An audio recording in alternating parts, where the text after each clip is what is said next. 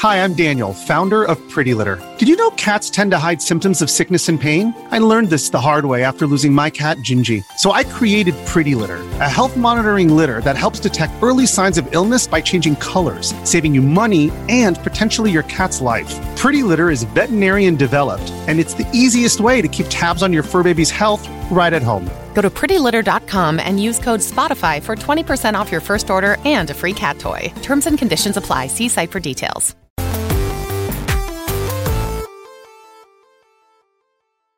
What's up, everybody? Welcome to Kinda Funny Games Daily for Tuesday, June 13th, 2023.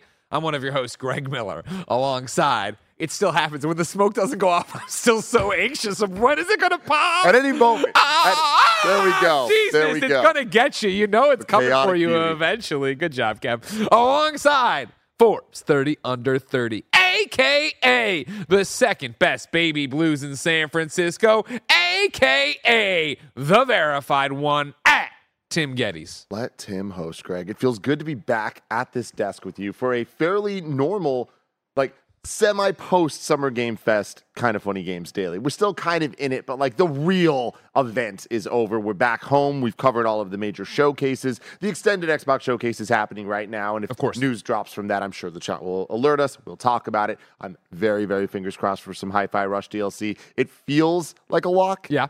but y- you know, you know. Yeah, of course, Xbox Showcase is something we love and respect around here and encourage people to go watch when they can. The problem with us live reacting to Xbox sh- Showcase is they just talk the entire time. So it's not trailery, so you can't really like get in there and have a conversation because you just be talking over hosts and developers talking at the same time. So historically, we do our thing and then either cover it, yeah, as it breaks a little bit on the show, or tomorrow we'll have a roundup for you. But yeah, uh, you know, I was trying to work on a tweet on the way to work today and I just couldn't get one that I enjoyed. But it's just the idea that if there was any doubt that Summer Game Fest, SGF, is in fact the new E3, you can lay it to rest because I have no idea what weekday it is. I have no idea, Greg. Like this is it, it's weird. You're right. I haven't had this feeling in years since the in-person E3s, probably Yeah. since 2019, where it's like it's Tuesday today. That makes absolutely no sense. I feel like any other day of the week, I'd believe more than it being a Tuesday right now. Going home last night, I was like, well, now the weekend begins. And I was like, wait, no, I think it's Monday. I saw a tweet from WWE about Monday Night Raw, and I was like, oh, fuck, it's Monday. Shit. Son of a bitch. And then I got in the car today, and I'm like,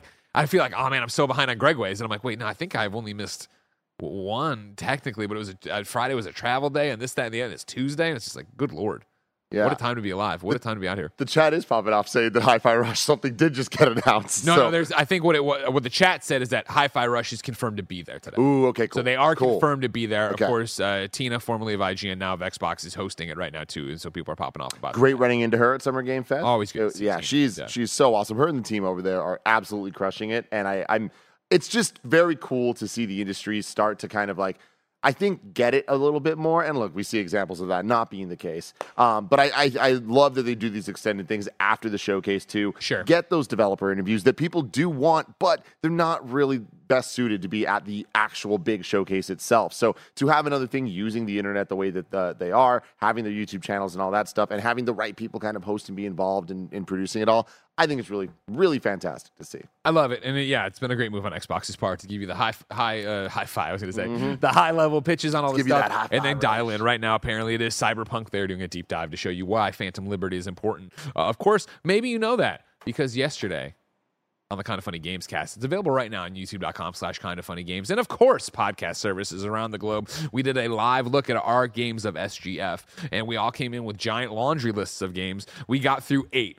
Eight got from all five of us. We got through eight games that got their due, time. Hey, here's we're actually going through and telling you a whole bunch of stuff. Uh, they got the you know the allotted amount of time we wanted to give them, and then we got to quick shoutouts where we sho- shoved games in and did a bunch of stuff. Of course, I talked a lot about Alan Wake, which I love from Remedy. You talked about uh, Viewfinder, uh, published by Thunderful Games, developed by Sad Owl Studios. Uh, but I want us to do for the rest of the week here. At the top of this, we can talk about a game if there's one that didn't get to you. Tim, what SGF game did you not talk about that you'd like to talk about now? Just one, not forever, not for a long time, but just to keep the good vibes going. You know, I would want to talk about this forever, but I'll keep it short and sweet for you, Greg. Final Fantasy VII Ever Crisis. It's a game that was announced uh, a, a while back. I don't remember exactly where. I think it might have been the, uh, the one of the Final Fantasy VII uh, anniversaries, um, where this game is essentially it's a mobile game. Um, you can also play it on on iPad. You know, like all those things go. Uh, but it's a, a remake of Final Fantasy VII that's not Final Fantasy VII remake. It is a authentic, true. We're just retelling the actual plot Sure. story of the original game, but they're also telling the story of the compilation of Final Fantasy VII, which includes Crisis Core and uh, Dirge of Cerberus and um, whatever else is in there. I, I don't know if it includes Advent Children. It's Final Fantasy VII, Greg. It gets kind of there? Who knows complicated, okay? Yeah. But what's cool about it is the moment we saw it, it was like, ah, mobile, I don't really care. And I was like, wait a minute. Sounds kind of cool. This looks kind of cool. I'm kind of into this. It is a very authentic remake from what we've seen of the original Final Fantasy VII. And I actually got to play the first chapter of it.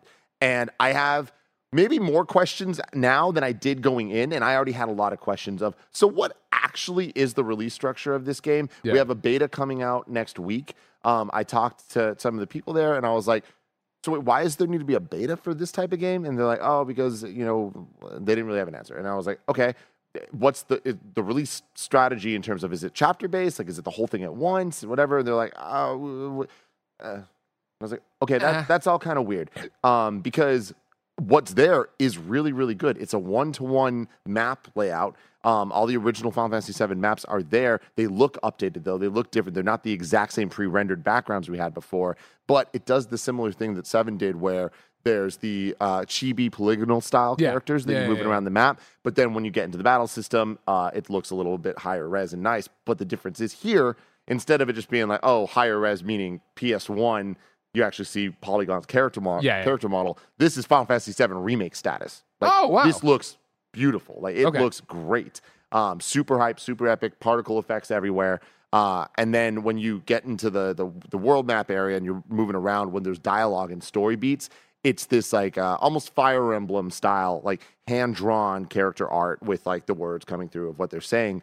Um, and it was just a really, really great mobile adaptation of this game. And I think it's going to be really valuable to people like you that want to get caught up with the Final Fantasy story um, for Rebirth um, Sure. or that maybe don't want to dive fully into the original game, but want to get the a lot of that experience. Sure. The battle system is a twist on the original Sevens uh, battle system. It's active time battle, but it is more mobile friendly, where there's kind of a bar at the bottom of the screen, and then there's like your different moves uh, require different amounts of bars. Um, super simple to understand. It feels very much like an old school turn-based Final Fantasy, but Okay. not even turn-based. It's active time battle. It's like it's active. It's it's cool, but it is kind of you just uh, waiting for bars to fill up and then hit the buttons and stuff. But I was very very impressed with what I saw. Getting through the Scorpion battle at the uh, the end of the demo that I Yeah. played, it's like yeah, this this is it. Just why is it so confusing? And at some point I was like, I just don't get it. Like, why is it confusing when it's single player? Like, well, it's not just single player. There's multiplayer. And I was like, okay, and I walked away. Nice like, I, job, I, nice come on, job. I don't I don't know what's going on there, but keep your eye on it. There's something here. I'm telling you. I like that you bring up an iOS mobile game Ooh. because that's what I'm going to talk Here, about as telling you. well. I'm going to talk about the one, the only Monster Hunter Now. Uh, Niantic's Monster Hunter game is, you know, I do enjoy a Monster Hunter since reviewing them on the PSP, Monster Hunter World, the Rise, yada yada yada. Uh, I popped over there and did that one because mainly like, okay, cool. It's another Pokemon Go, right? Of course, we've seen that with Hogwarts, we've seen that with Ghostbusters, we've seen a whole bunch of them come and go. A Marvel one coming. Is there one? I didn't know. Oh yeah. that. Oh, Wes announced last year. oh my gosh, what am I capturing? Am I capturing the heroes? Am I putting them in cages? Good question. Okay, great. Uh, this one, of course, you're going out, you're fighting the monsters, you're doing it, and it's like exactly kind of what you'd expect, but then they put a bunch of nice little twists on it. I think as somebody who used to play a lot of Pokemon Go, I know you play Pokemon Go now, right?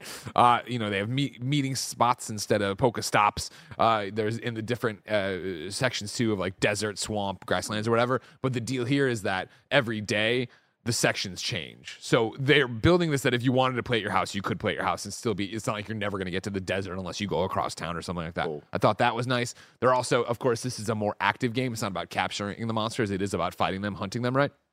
So, you know, you tap on the Great Jagras, you get in there to fight. You tap anywhere on the screen to attack it with your weapon of choice. And again, they have the dual, they have my dual blades. They have, you know, sword and shield. They have bow guns, whatever you want to equip before you go in there. You tap to attack, right? And then you have to use a swipe to dodge their attacks.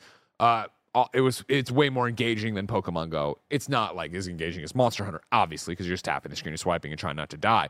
But what I thought was interesting about it because it is more, oh man, I need to actually be in this moment. Whereas in Pokemon Go, you could walk and you know toss a ball pretty easily. They're doing this thing with paintballs. Do you remember paintballs from Monster Hunter? Did you ever use I never, those? I never played Monster. in the old game, I mean, they're still around, but I always you needed them in like the PSP game because you'd hit them with a paintball. That way, when the monster ran, you could still track them and see where they were going. Right. Uh, in this one, it's really an interesting system of you hit the mon- you if I'm walking with you and we're on the way to a, a demo for some other game and I'm playing and I see something I want, I can enter into the battle, throw the paintball on it, and then bounce. And then whenever I want to, wherever I am, I can then open up the app and go and fight that monster. oh, that's I am. really cool. So like you could go and Oh. tag a bunch of different monsters that you're seeing in the real world to then fight later. As you're brawling, you're building up a special attack. Uh, it, I had fun with it. Again, is this going to be something I play for 300 hours? Am I going to be obsessed like Andrew Goldfarb with Pokemon Go? Probably not. But I, I went in with very low expectations, and I was like, you know what? I, I'm definitely going to download this. I'm definitely going to tool around with it and see what happens. But it had a good art style. It, it played well. Uh, I, I'm down to try it it It's pretty sick, man. Is that Rothalos? That might have been a Rathalos, yes. might Is that how you say it? Is that the name? Yeah, Rathalos. You nailed know- it. Look at you. You're, you're, you're a real fan. something. Uh, if we did at kindafunny.com slash you're wrong, let us know. Uh, we'll have that and we'll tell you about that. Because first, we're going to tell you about the fact that Embracer Group is in deep trouble. Mm. Todd Howard is getting old, and Mm-hmm. Starfield is 30 frames a second. We'll have all that and more because this is Kinda Funny Games Daily. Each and every weekday on a variety of platforms, we run you the nerdy video game news need to know about. If you like that, be part of the show by watching live over on twitch.tv slash kind of funny games, youtube.com slash kind of funny games, or writing in on kindafunny.com slash KFGD with the questions, comments, concerns under the daily video game sun. If you're watching live, you have a special job. Keep us honest. Go to kindafunny.com slash you're wrong and tell us what we screw up as we screw it up so we can set the record straight for everybody watching later on youtube.com slash kind of funny games and listening on podcast services around the globe each and every weekday. If you like what we do here, if you're new since we started doing all the SGF news and stuff, hey, why don't you go to patreon.com slash kind of funny? Over on patreon.com slash kind of funny, of course, a couple bucks would get you each and every episode of Kinda Funny Games Daily ad free. It would get you the ability to watch the podcast live as we record them one day early, and of course, ad free. It could get you a bevy of bonus content. That's right. If you've never subscribed to us before, for $10, you could get more than 250 exclusive episodes of content like Kind of Feudy, Greg Way, and everything else. The Next Gen podcast, I could go on only on patreon.com slash kind of funny. More than anything though it supports us keeps us independent and keeps the mics and lights on. Some housekeeping for you today. It has been a huge week for youtube.com slash kind of funny games and podcast services the xbox showcase and post show are up the ubisoft showcase and post show are up the gamescast all about sgf is up and god damn it so is the capcom live reacts if you want to see us go through a living God. fucking nightmare. It's all up on youtube.com slash kind of funny games and ad free on patreon.com slash kind of funny. Another housekeeping item for you. It's that time again. Join Mike, Nick, James, and Elyse for another 90s action movie watch along this Wednesday Night at 7:30 p.m. They'll be watching the 1990 Arnold Schwarzenegger classic Total Recall. Jump on twitch.tv slash kind of funny games at 7:30 p.m. Pacific time this Wednesday to watch along with them.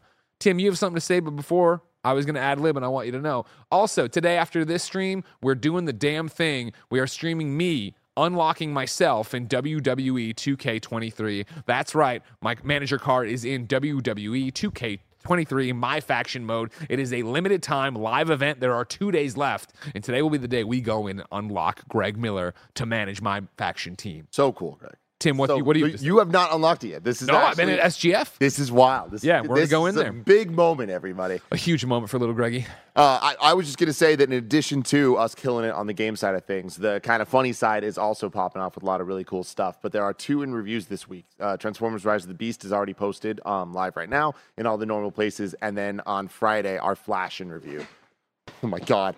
That scared me way more than it should have, everybody. I want to let you know. I want to let you know. Uh, but yeah, Flash will be going up on Friday. So two in reviews, one already live, one coming out on Friday. Transformers Rise of the Beast, DC EU's The Flash. A little bit of Tim, a little I bit of Greg can't- in your life. Fucking wait. Yeah? Michael goddamn Keaton in the go. DCEU, Mhm. in the Snyderverse. Yeah, yeah, yeah. We'll see where it ends, Greg. We'll see where it I'm ends, excited. ladies and gentlemen. I can't wait. I'm very stoked. I'm winded too, of course. Uh, thank you to our Patreon producers, Kasey Andrew, Delaney Twining, and of course, James Hastings. Today, we're brought to you by Honey, Rocket Money, and thank you to Amazon Gaming and Summer Game Fest for partnering with us this showcase season. Go to amazon.com slash summer game fest all summer long to discover the top new and upcoming games. You know, uh, when I was running, I was like, this ain't that hard. I should do this more. And then it's the aftermath of like, oh, I guess I'll hold my breath while I ran. That was a problem. Uh, let's begin the show with what is and forever will be the Roper Report. Kevin, I need you to keep going for a second. Time for some news. Eight items on the Roper Report. A baker's dozen. Kevin, thank you for that. That was helpful. I love you. Number one, ladies and gentlemen, brace for Embracer layoffs. This is Nicole Carpenter over at Polygon. This is a long one, but an important one, and we're going to get into it. Swedish gaming conglomerate Embracer Group, which has been rapidly gobbling up game studios and popular IP over the past few years, will undergo a major restructuring that will require the publisher to close multiple studios and cancel several games. The news comes weeks after it reported that a deal worth $2 billion in income to the company had unexpectedly fallen through. CEO Lars Wingefors announced the restructure in an open letter alongside an investor webcast and a news release on Tuesday morning. He said the restructure is split into three phases and is expected to continue until March 2024. The nature of these phases is unclear, and under the general guise of cost savings and consolidation to reduce debt below 10 billion Swedish krona, which equates roughly to 930 hair in my mouth million dollars. Still there. Matthew Karch, the now former Saber Interactive CEO and current interim chief operating officer, said, however, that the first phase of cost saving will be quote unquote immediate and noticeable. This means that an unknown number of Embracer Group's 17,000 staff will be laid off as part of the process. Neither Wingefors nor Embracer Group have detailed when specific closures or layoffs will happen. Polygon has reached out to the publisher for more information. Quote, Embracer currently engages close to 17,000 people. And while that number will be lower by the end of the year, it is too early to give an exact forecast on this, Wingefors said in the letter.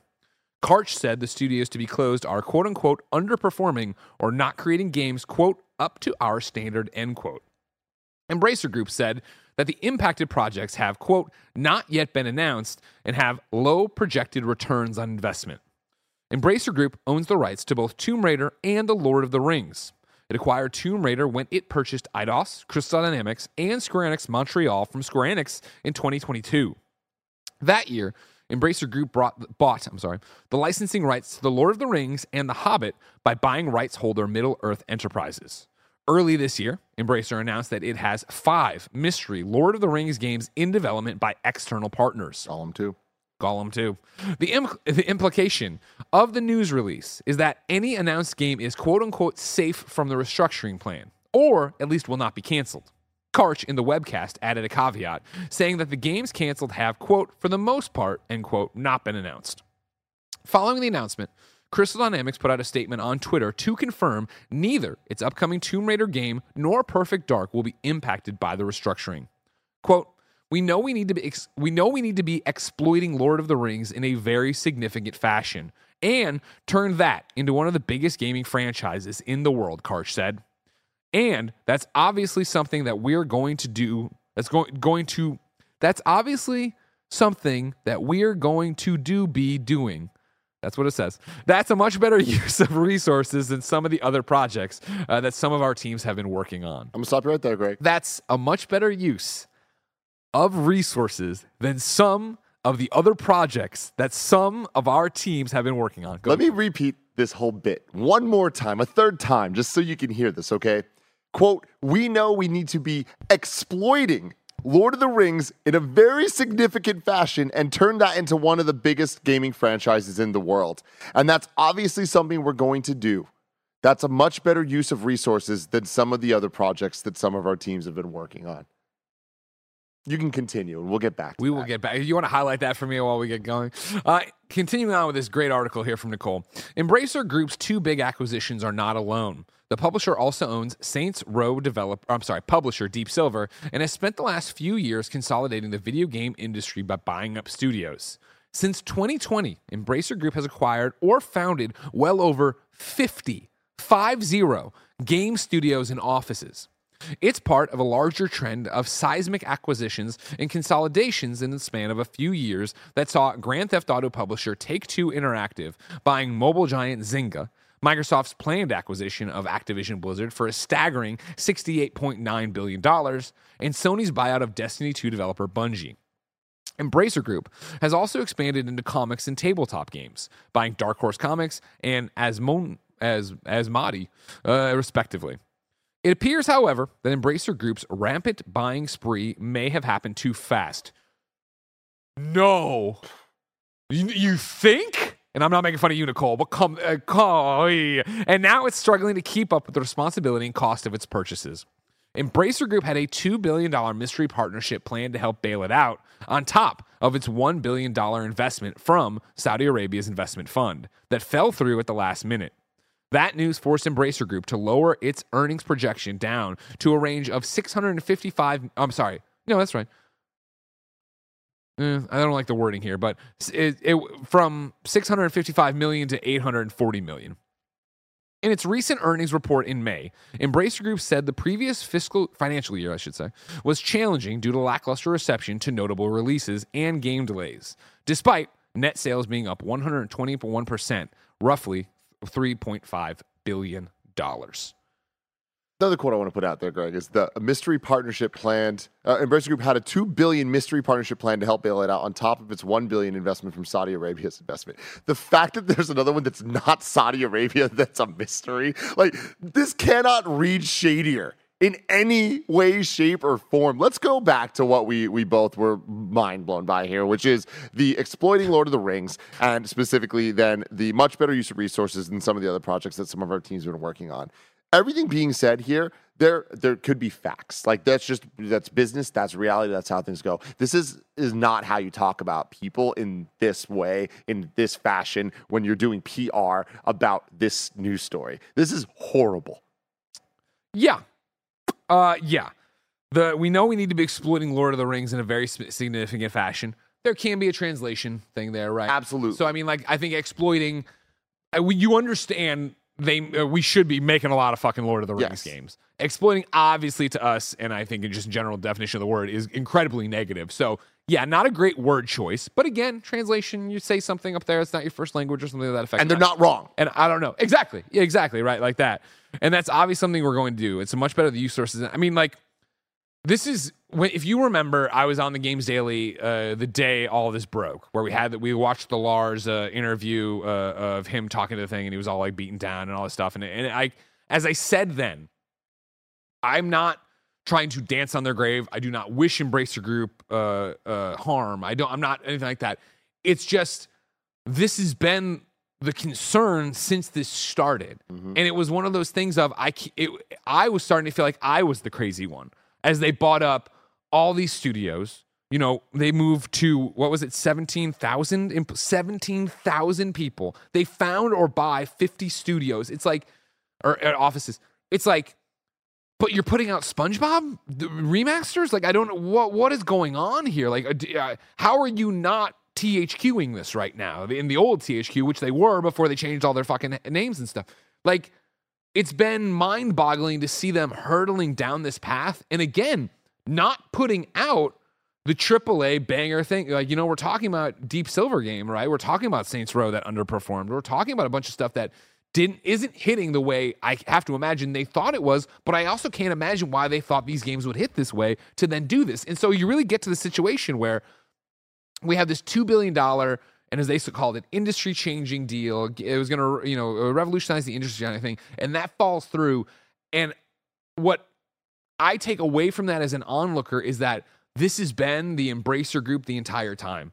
Of it is Lars on the front of the train laying the track as it goes. And finally something happened where you drop the rail and now we're doing this and now it's going to become painfully obvious that they need to put more track down, but now the people who wanted to work with them for the tracks before don't want to work, and that's where this entire thing combusts. I mean, we've seen this before in different industries, uh, maybe not to this scale and this uh, much of an international endeavor, but when you look at what they, they did, and especially when it seems like the strategy is clearly becoming here, everything you're saying felt inevitable from the beginning. But what didn't feel inevitable to me was things like Lord of the Rings and Tomb Raider. Like them getting the big ones, the, some big guns in video games, with uh, Tomb Raider being a video game first franchise, Sure. Lord of the Rings having many, many storied entries in video games, uh, hits and misses, but they had major, major wins over the years.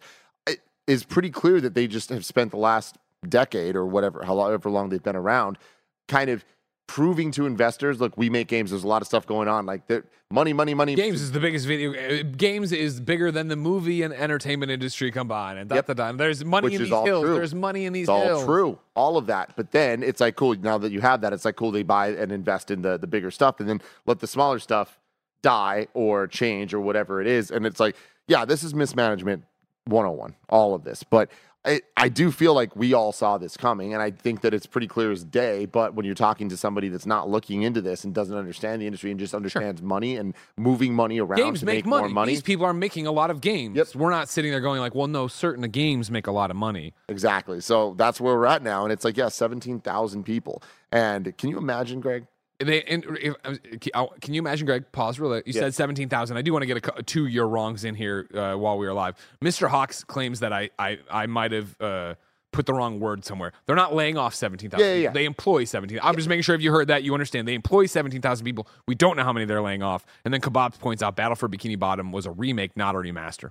Thank you. That's it. There we go. Um, of that 17,000 people, let's not even talk about Embracer for a second. Imagine working in video games right now, whether it's media, whether it's development, publishing, any which way, and waking up every morning scared that it might be the day you're laid off, that it might be the day your friends are laid You off. only have to worry about this through March 2024 as the many phases roll out. If you want to get even, uh, again, great reporting by Nicole to boil down a very complicated story. I went and read uh, Lars Wingefors's e- uh, actual uh, e- uh, email, I want to say, but the letter he put up, the open letter. I want to read these two paragraphs that came back to back in it, right?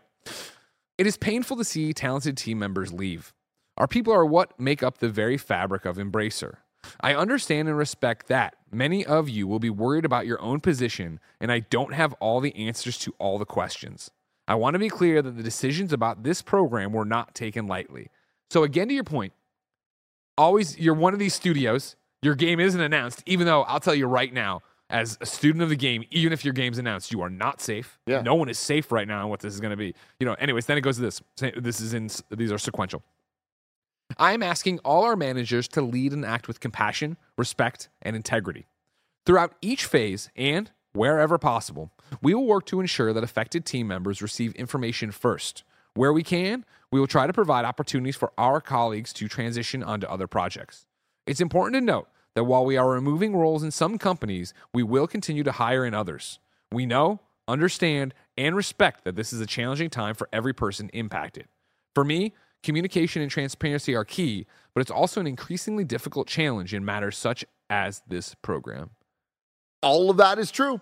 Here's the, the other thing that's true, though, Greg. They're not going to find out first from them. It's going to find out from a leaked email. Jason We've fucking Schreier Jason is going to have a news report on it and get It's told gonna something, happen. and somebody's talking to Lars or they're lo- uh, targeting this and yada yada yada. So- and so- that's not me being mad at Jason. No, no, not at all. It's Jason- just it's Jason fucking Schreier, the fucking man. This, this whole fucking thing. It's like this is how this is going. But like to, to what I was getting at here is like the whole entire games industry right now wakes up every morning scared that they might today might be the day. Yeah. There are now seventeen thousand people that not just might be scared, are scared because they know that th- it's going to happen to them. I have friends over at Microsoft, and a similar thing happened a couple uh, months back where they were just like, by a certain date, Microsoft's going to be laying off X amount of people. But we're not saying who yet. We don't know yet. Whatever. We're just preparing everybody because that's how money works and stockholders and all that stuff. Guess what? My friends are terrified. Yeah. They ended up being fine. It, I think for now. I don't fucking know. But it's like talking to them. It's like there's this fear of God. That is not a good working environment for anybody. That's not a good lifestyle for anybody. And it's because people are mismanaging from every single step of the way. If you're going to get acquired, if you're going to acquire somebody, like, I don't know, I just feel like you need to kind of have that on your conscious of what you're doing. Like 100%. how many people you're affecting and then the, the decisions you made. And like what, what pisses me off. Sorry, let me go off for one second, Greg, because I want to be Everybody, clear. Tim's going off. Give him the one, Kev. I just feel like it is, and I say this as a business owner, it is your responsibility to take care of your team and to make sure that every single addition you make to your team is somebody that you have on your shoulders, that you are looking out for, that you are going to make sure they're going to be okay. And if things are bad, you got to figure things out. You got to figure things out. And it stresses me the fuck out, but I fucking do it. I understand that we are 11 people. I understand that they are 17,000 people. We're never going to be 17,000 people. We also don't make video games. I get that there's a lot of differences, but the point remains the moment you're looking at people as numbers and pawns, which I think, I imagine, and I could be wrong about this, the people we're talking about from day one were looking at it that way. That's how you get to this bloat. And then you sell to make money and you to do all this stuff. It's disgusting. It's nasty. And it's human beings being treated as numbers. That is inevitable when you get to these things. And now all of a sudden, when a ton of people do that and they're all just selling to each other in this acquisition hellscape that we're in, it all ends up poorly. Acquisitions could be a good thing. Different teams acquiring each other, working together to make better products, to fill gaps and fill holes. But those acquisitions need to be made with the same intent as when we hire employees. We're going to acquire you and take care of you. We're going to fill these gaps. There might be some redundancies, and you got to look into that and figure that out. Life isn't perfect. There's always going to be some issues with that stuff. But it feels like there's no regard for that at all. You nail it. I think, you know, this is the end product of gluttony and greed.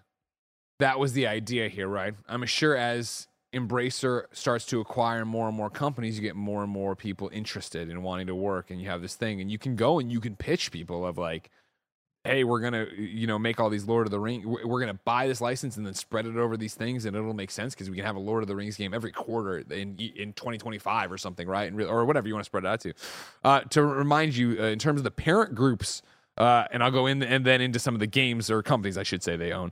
You have Amplifier Game Invest, uh, CDE Entertainment, which is Crystal Dynamics, Eidos Montreal.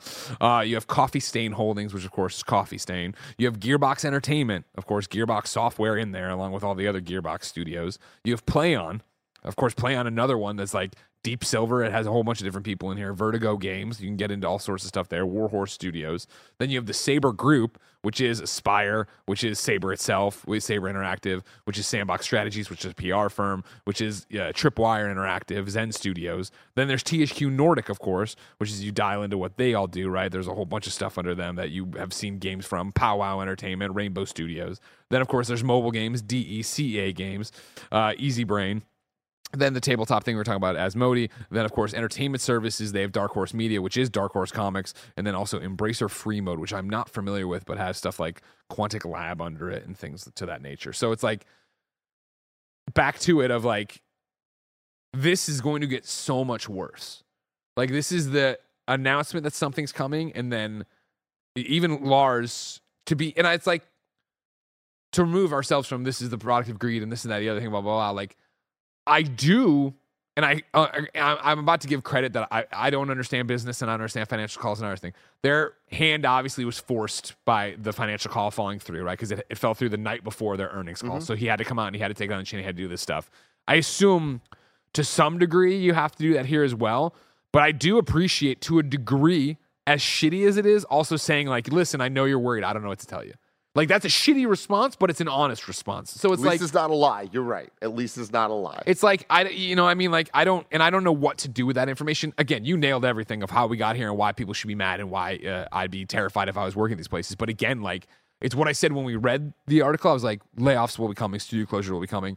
Now we're here, and again, I think you can't take their word at all. So to be like, oh well, an announced game is announced game is fine. If you're floundering here and you are going to exploit Middle Earth, the first thing I would do is, well, what, what can we sell? What that matters? And I would look to Crystal Dynamics and I would look to Tomb Raider and I would talk to, I guess, a PlayStation and EA or whoever has deep pockets to get into that kind of thing and go. I would talk, I like, Gearbox obviously has Gearbox Publishing as well, but Gearbox is Borderlands. Borderlands is an IP that carries value, but Borderlands is a game that comes out we're lucky. You know what I mean? Every seven years now, every six years, you know, it's like you got to go in there. And if you're trying to make dollars and cents right now, you do that. Of course, you risk hey man, don't sell the golden goose, don't sell the thing that could actually save you, and you could close all these other studios that we are like, I don't know what they make, or some double A game, maybe even like smaller games that aren't just good. Like there's a million ways to slice this, but I think if they're talking about exploiting Middle Earth, then I think they're going to probably end up sticking to that because they think there's money in those hills. And mm-hmm. again, when they find out how hard it is to make games that are good and how long it takes and how much money it takes to invest in these things, Let's see how how what the story is when um, there's three more golems. You know. Yep. And like again, that's not talking shit about the devs. It's talking shit about the people running everything that gets to the point that Gollum is made. And we're literally talking about this right here. It's not just a hypothetical of like, oh, it might be. It's like, no, this is what we're talking about. That's the scariest bit of all this is them doubling down on that. I don't expect we're gonna get Shadow of Mordor from this, Greg.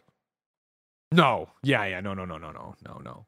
And that's what's I it's not that I I found it hard to believe in what Embracer Group was trying to do when they were doing it. And now that again, the train is teetering and tottering here, I'm not like, well, they're gonna drop all this weight and then be this redemption story. And and I do uh, because we're we're getting real negative on this in a lot of ways. I want to explicitly point out how many amazing people are there, like good people that are being 100%. affected by this, and like people that are to no choice of their own in any way. Crystal Dynamics. How many people do we know at Crystal Dynamics that are now Quite a few. part of this conversation? Like that's so damn unfortunate that that's just how this works because it is now being part of this thing that we look at as like people that just simply do not get video games. They only understand money Dollars and and, cents. and fucking things around. Because Spreadsheets. these, this is the same group that two years ago, I think it was, during Summer Game Fest, put out that showcase. Yeah. Potentially the worst showcase in the history of video games. Yeah. That's how much they understand games. Yeah. It's gonna be uh I don't want to say fa- I guess it'll be fascinating, but again, like even as we sit here and go, man, now we are waiting for the other shoe to drop. And I shouldn't even say the other shoe because it will be the other shoes. It will be a slow drip over the next year because I don't even believe it'll stop in March 2024. Over the next year of studios getting layoffs and closed and all this stuff, and it's not a good time for that. But again, this is the repercussion of betting big on something and not understanding maybe what you're buying or what exactly you're doing. But I digress, ladies and gentlemen. Of course, we have been long in the tooth, so I'll tell you right now about patreon.com slash kind of funny. Over on patreon.com slash kind of funny, you help us stay independent and not be uh, bought up by some big conglomerate. And of course, you can get the shows ad free. Of course, I thought, Mike, you have the day off. Why are you here?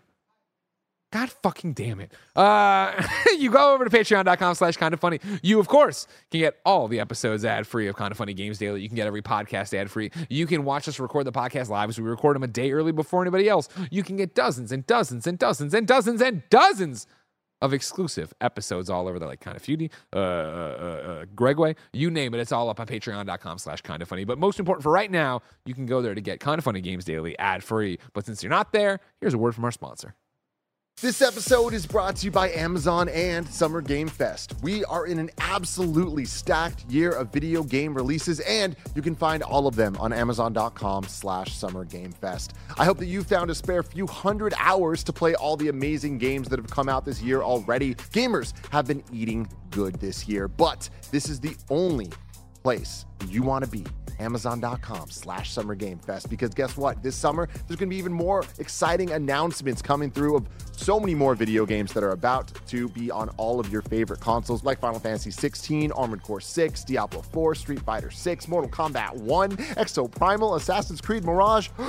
The list goes on and on. You can go to amazon.com slash summer game fest all summer long to discover the top new and upcoming games as soon as they go up for pre-order or you can go check out the website now for everything you might have missed so far this year. Again, that's amazon.com slash summer game fest for all of your video game needs. Today's episode is sponsored by PayPal Honey, the easy way to save when shopping on your iPhone or computer. But did you know it only takes a few seconds to get it? That means if you go to add it on your laptop or iPhone right now, you could be done before the ad read is even over. You know how good it feels to check something off of your to-do list, so hey, let's get to check-in. Honey is the free shopping tool that scours the internet for promo codes and applies the best one it finds to your cart. So imagine you're shopping on one of your favorite websites out there, and when you check out, the Honey button appears, and all that you have to do is click apply coupon. Kind of Funny's been using Honey for years. It's literally saved us thousands of dollars on tech, food, costumes,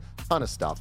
Uh, Honey doesn't just work on desktop; it works on your iPhone too. You just activate it on Safari on your phone, and you get to save on the go. Getting Honey seriously only takes a few seconds, and by getting it, you'll be doing yourself a solid and supporting this show. Get PayPal Honey for free at joinhoney.com slash kinda funny. That's joinhoney.com slash kinda funny. We all love gobbling up content and we have an understanding of what subscriptions we use. Or do we? Do you know how much your subscriptions really cost? Most Americans think they spend around $80 a month on subscriptions when the actual total is closer to $200. That's right, you could be wasting hundreds of dollars each and every month on subscriptions you might not even know about. Rocket Money is a personal finance app that finds and cancels your unwanted subscriptions, monitors your spending, and it helps lower your bills all in one place. Rocket Money has saved some of us here at Kind of Funny a ton of money, and it can help you too. Rocket Money also helps you manage all your finance in one place, and it automatically can help categorize your expenses so you can easily track your budget in real time. Stop throwing your money away, cancel unwanted subscriptions, and manage your expenses the easy way by going to rocketmoney.com slash kind of funny. That's rocketmoney.com slash kind of funny. One more time, rocketmoney.com slash kind of funny. Rocket Money, kind of funny. If you're an athlete, you know the greatest motivator of all is the fear of letting your teammates down. After all, a team is only as good as its weakest link. So you owe it to those wearing the same jersey as you to be your best every time you step on the field. That's why there's no vape in team. When you vape, you can expose your lungs to toxic chemicals that can damage your lungs. If you're a step behind, the team's a step behind. Brought to you by The Real Cost and the FDA. As we warned you when we went live, the Xbox Extended Showcase is happening uh, against us. Uh, we said we would cover some of the break. You said you wanted some Hi-Fi Rush stuff, and apparently a Hi-Fi Rush update trailer has happened. We're going to do a live reaction right now really excited. as Kevin preps that, and we get in here. Prepped. It's what? Prepped. It's prepped. Let's We're do it. Let's go. Let's go. Rush Greg. The Hi-Fi Rush. New arcade challenge update. Two new game modes. Power up, tower up, and BPM rush. You want a turbo mode? BPM rush. Oh wow. Defeat enemies to crank up the beat higher and higher. Oh, that's kind of cool.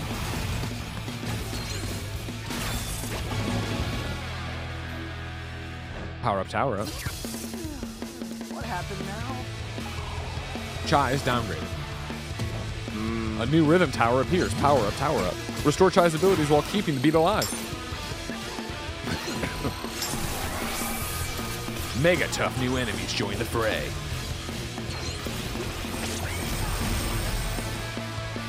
Uh, beat challenges to unlock rewards.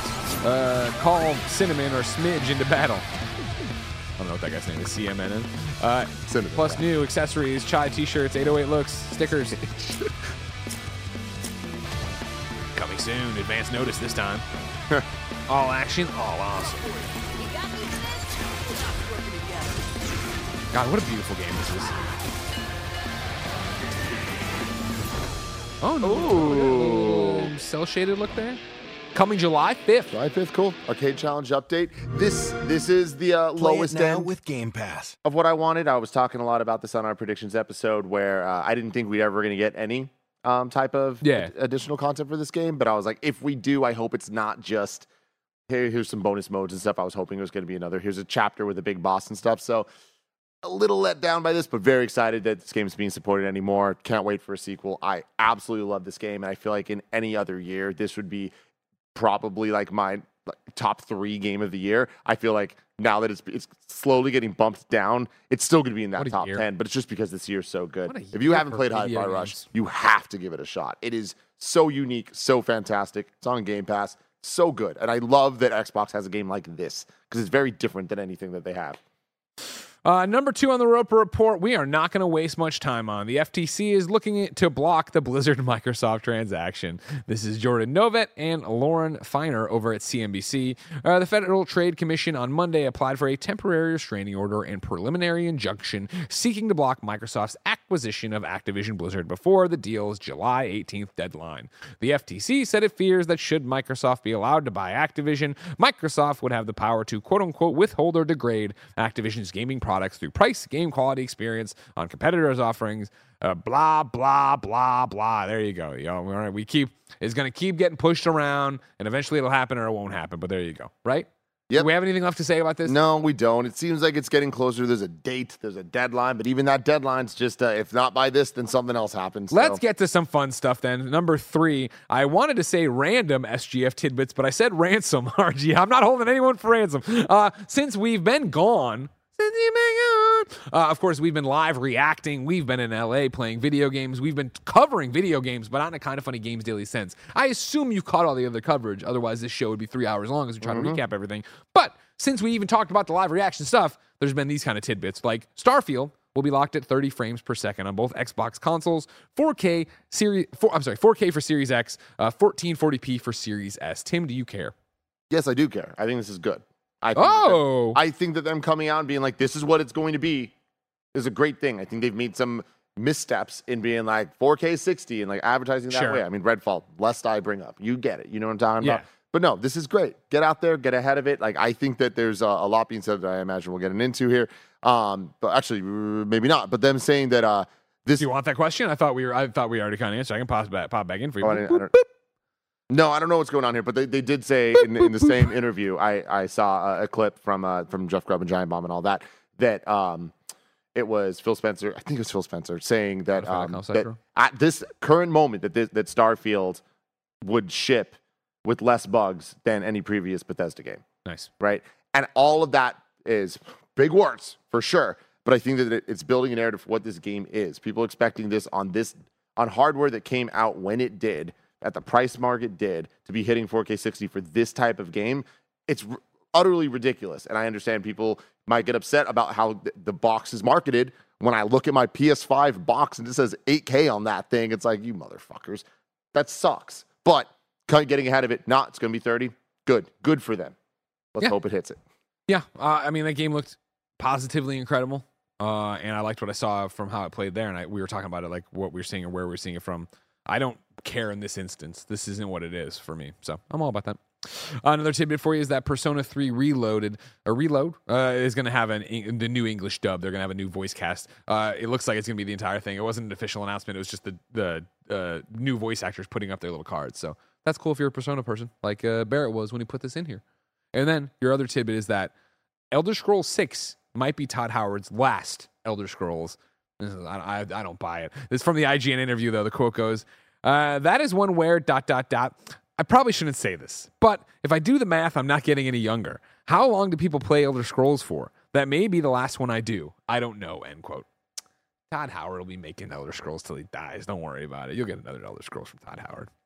Uh, this started on my SGF tidbit news, but has, insi- has since bopped out here to number four on your Roper Report. Cyberpunk 2077's Phantom Liberty will add a new ending to the base game. This is Ryan Dinsdale at IGN.com. Cyberpunk 2077's Phantom Liberty expansion adds a whole new ending to the base game when it launches this September.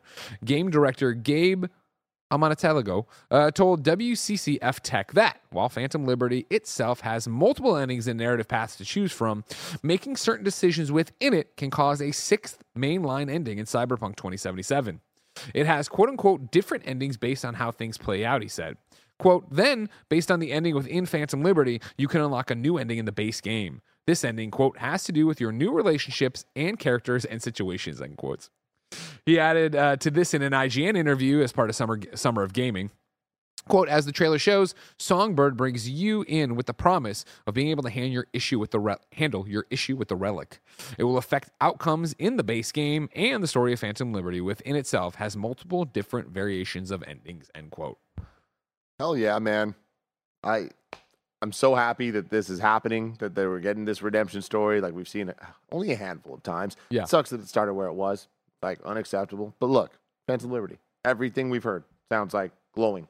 I'm stoked for it, man. I I really was. The closer we got to this, like I was playing uh, Diablo with Jen last night, and I uh, went over on my main PS4 and started downloading Cyberpunk again because I got to get in there and get my sea legs back and see where I left my character. And I know Transmog's been added and yada yada yada. There's a million things I want to do to get ready for uh, uh, uh, Cyber Liberty. No, no, Phantom Liberty to get in there and go for it. So, and everybody liked what they played, so that's great. And the chat saying Parris Lilly is on the Xbox showcase right now. Congratulations to our boy. And so, since Parris Lilly is on the Xbox showcase right now, I will welcome all the people who clicked over from that who did not want to see Paris. I thank you and I respect you for being part of my team. Uh, number five on the Roper Report is SGF Good News. It's going to return.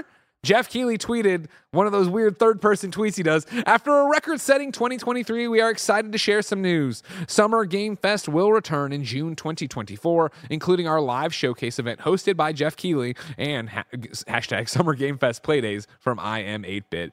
Stay tuned for more details in the coming months. Hell yeah. Yes, man. There was always something excited of walking out of E3 and seeing that big banner of E3 will return with the new dates. It was just like, oh, wait, we'll be back. This was the best and worst week of my life, and I can't wait to do it again next year. this is different though, man. Like I, I am. I, I've said this a thousand times this week. My soul feels rejuvenated this week from Summer Games Fest, Yeah. man. I, I, I feel just filled with with passion and, and excitement and energy to be around everybody, to play all these games, to be able to talk to everyone that I did.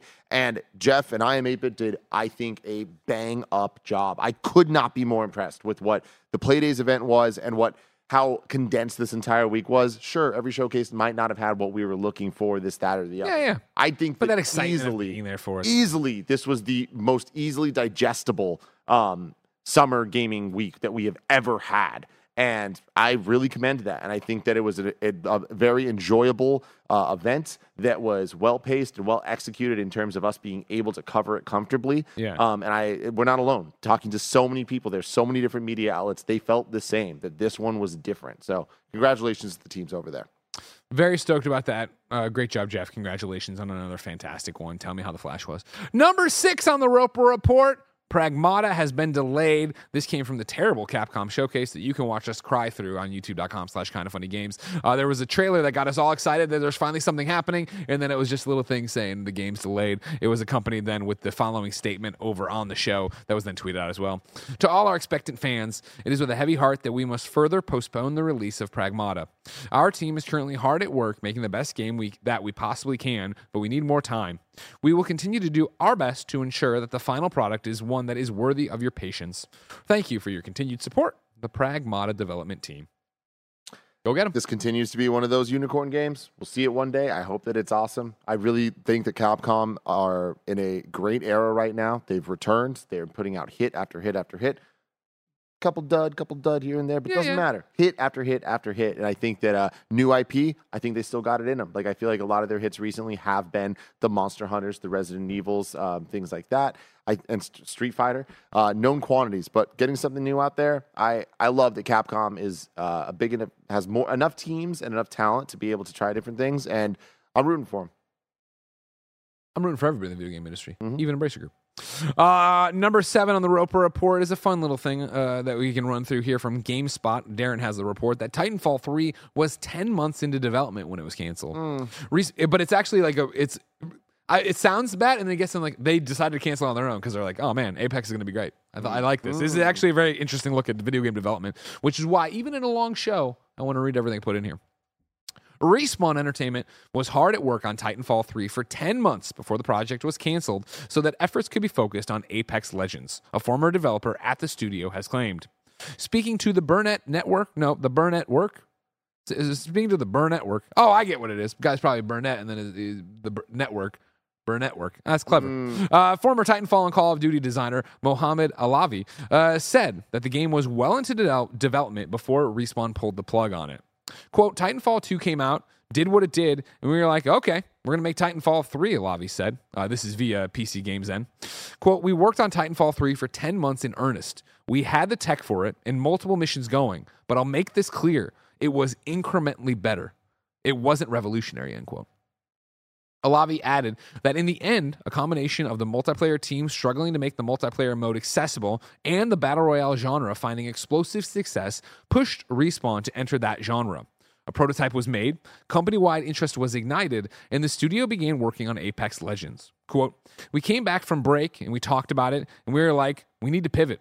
We literally canceled Titanfall 3 ourselves because because we're like, we can make this game and it'll be Titanfall 2 plus a little bit better, or we can make this thing, which is clearly amazing, end quote. Respawn's decision eventually led to the rise of one of the most popular battle royale games on the block, as Apex Legends has been a mainstay in the genre since it first launched in 2019. Titanfall fans still regularly have called for Titanfall 3 uh, to be put into production, but between its work with an upcoming Star Wars FPS that's reportedly inspired by Dark Forces, supervision of another Star Wars game at EA, and continuous development on Apex Legends, Respawn has had its hands busy. Being a Star Wars fan and a video game fan's real good right now, Greg. So good, yeah. Being a God. Titanfall fan. A little less so. Um, yeah, but I'm a Titanfall fan. Like Yeah. I love Titanfall one. I made Alfredo train me in first person Mm-hmm, shooters. I was all about that game, and I don't get me wrong, loved Titanfall two, but I don't think it hit the same way for me as Titanfall one did in terms of just being a multiplayer. This is what going to be, and for me, more than anything, it's the fact that I love this look into development of like, yo, we are working on something, and we know it is not great. It is better, but it's not astounding. What this thing we just prototyped is awesome. It wouldn't be, and they chase that. That's a great story. Oh, it's a great story, but the thing is, Titanfall one versus Titanfall two. Titanfall two, that campaign. Oh my god, the fucking campaign. Who The fucking cares fucking- about campaigns me, first person me. I Oh, do. well, buy more so and play much. more then, you know but, what I mean? But that's the thing, though. Titanfall 2 was so damn good. I'm still hopeful with all of this. Going right off of what I was saying about Capcom, I can say the same thing about EA. I can definitely say it about Respawn. Look at them. We talk about Respawn the same way we talk about Insomniac, where damn, they're putting things out and they're Yeah. super high quality. Everybody loved Titanfall 2 that played it. Everybody's loving Apex Legends. I feel like at the end of the day, the delays the delayed timeline is going to happen because of all this, but I think it benefits them and it will end up making a revolutionary Titanfall 3 whenever it does come out because the money's coming in from Apex and it's money coming in Yeah, for a game yeah. that's actually high quality, that actually has a player base that wants to play that game. It's not the microtransactions of Battlefront 2 or things like that. It is really high quality experience that is being monetized correctly. For the most part, there's always going to be missteps, but overall, I think Apex is a shining example of everything working together in synergy to be a good experience and make money for people. and getting there at the right moment. Yep, all of Uh, them. how many times have we seen people try to get to battle royale now? And it's like, dude, it's it's the the pool's full. Yeah. you got to go Yep. somewhere else. And Apex has its side of the pool. Like it's there. I think all this leads to eventually getting a Titanfall 3 that is freaking awesome. I just don't think it's going to be anytime soon because we are getting all these other games that are really exciting. I think a Titanfall three. I don't know, man. I mean, never say never in the video game industry, and obviously, like a decade from now, they do it. Oh, you're wrong, Greg. That's a different story, I guess. But like, I feel like you're. It's the same people who want more resistance. Like, I don't know. I don't think it is at all. I think it's different, especially because it's respawn, and respawn has only gotten bigger and cooler. Like it means more and more and more. And like the people that were rocking there from the beginning, the, the I told you so, motherfuckers, they're gonna show up. I think it'd be more than a um uh Mirror's Edge. Okay. I digress. Sequels are pretty popular. As the number eight and final news story tells you, Diablo 4 earns more than 666 million in sales in the first five days, setting a new Blizzard record. Uh, Blizzard Entertainment's fastest selling game of all time blazed past 666 million in sales in less than a week since its June 6th launch, exceeding the worldwide box office of all horror movies released in 2023 combined. If Diablo 4 were a movie, it would have had it would have had the biggest launch week of 2023. They also put out a bunch of fun little stats on there. Uh, so far, a combined combined hours played has been 276 million. 276 million combined hours played for the week one. Uh, the other one I liked was, of course, they're doing that race to 100 for hardcore players. 163 people have already hit level 100 on hardcore. The most popular class is sorcerer, which we already knew. Uh, deaths by the butcher are around uh, just uh, uh, we'll say 5.8 million. Uh, play, players killed in PvP only 429,792. Just some great, awesome stats there. Because God, I'll tell you what, Tim. Summer Game Fest, an amazing time. Geoff Keighley, thank you so much. Just we we uh, just thank you. It's amazing. But even then, I'm like, man, I wish I was playing Diablo. Man, Yeah. I wish. And me and Jen got to get back to Diablo last night, and God, it felt good. After we're doing the, we're doing the WWE stream here, where I'm unlocking my character. After that, we're playing Diablo here. Oh, yeah. it's a good day to be Greg. Uh, but Tim, Mhm. I'm excited to see if we ever see Titanfall 3, but that day's so far away if it's ever coming. If I wanted something more immediate, say what came to the mom and grab shops, where would I go? The official list of upcoming software across each and every platform as listed by the Kind of Funny Games Daily Show hosts each and every weekday. Yeah. Out today, and I'm playing fast and loose because some of these things happened like yesterday, and we've been all over the place. Uh, Noble tweets: um, McDonald's released a new Game Boy Color game yesterday. You can play Grimace's Birthday in the browser, or you download the ROM and play it in an emulator at grimacesbirthday.com. Love this. Super cool, weird. super weird. When you think purple, you think of two things, Greg Miller. You think of Grimace, and you think, of course, of the Game Boy Color. Match made in heaven. Yep, yep, yep, yep. Uh, Vampire Survivors 1.5 update is out. Dead by Daylight's chapter uh, and transmission is out. GTA Online San Andreas Mercenaries update is out.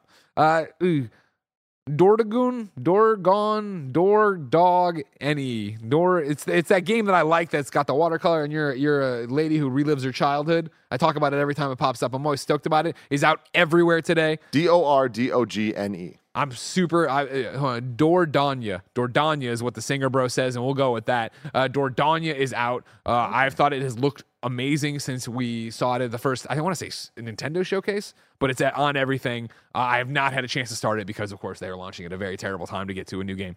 Uh, Danmaku Unlimited 3 is on all the PlayStations. Uh, Oblivion Override is on PC. The Asus ROG Ally, ROG, ROG Hell Ally yes, dude. Love seeing this thing out in the wild. Love seeing more handheld uh, gaming computers. Like Yeah. I, I'm just, I'm very excited. Still waiting for that OLED though, baby. We're getting closer. Getting closer. It does. The screen looked great. I got to use. Arthur Geese uh, Ally. It was really good.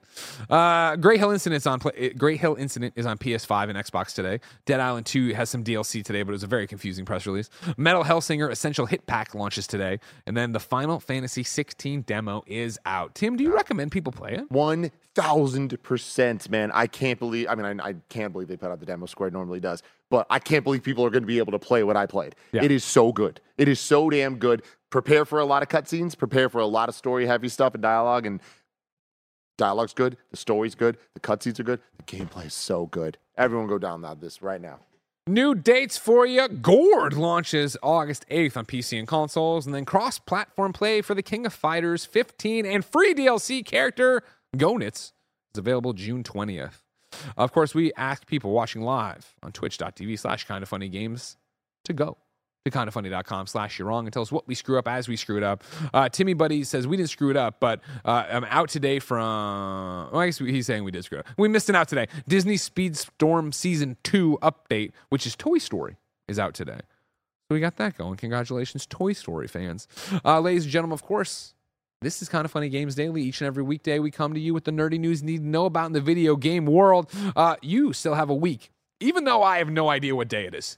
It's still a work week for a normal one for most of you. Uh, tomorrow on Wednesday, it's going to be Blessing and me. Thursday, it's going to be Tim and a very special guest. Yes, unless something horrible happens. Yeah, we can't confirm right now because the, the- a lot of things can happen in the world. But if it happens, it's going to be awesome. And then Friday, it is Tim and me to close out your week. Uh, remember, of course, Kinda Funny Games Daily comes to you each and every weekday. You can watch it live on twitch.tv slash kind of funny games. You can watch it later on youtube.com slash kind of funny games. You can watch it live on youtube.com slash kind of funny games too. No matter where you get the show, thank you for supporting it. It means a lot to us. Uh, when we're done, we usually do these little post shows where we sit there and go through the YouTube super chats, but that's only on the YouTube video or the live stream if you're watching, because of course you can get Games Daily on podcast services around the globe. No matter where you get the show, please like, subscribe, leave a review, tell your friends, and say, hey, you did a good job. Also, you like us so much, why not go to patreon.com slash kind of funny? Over on patreon.com slash kind of funny, you can toss us a few bucks, get each and every episode of the show ad free. Uh, of course, you could get a bevy of bonus content. You could get all sorts of cool things like the Daily Gregways.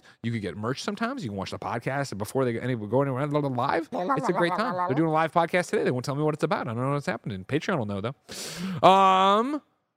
I did all that stuff. I nailed all that stuff. Crushed that. That was great. Remember, if you're watching live right now, we'll do the little post show, I believe. No, And no, we're not doing We're it. not doing the post show. Well, Mike screwed me up when Mike came in. That's I what know, threw me off. Sorry, sorry, we're not doing it. Great. There's no post show today because we gave all the Summer Game Fest kids the day off. So instead, I'm going to go straight into the lab, and me and Nick are going to play WWE 2K23, where I'm going to unlock myself in the uh, the my faction mode. And it's gonna be a lot of Congratulations. Greg. Thank I know you. I've told you a million times, but tell you on content. Lifelong it is dream. awesome. Lifelong so dream. freaking cool. Yeah.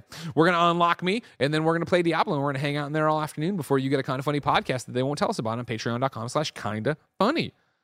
I think I got all of it. If you want to watch that stream later, of course, it's on youtube.com slash kind of funny games and you have a good time.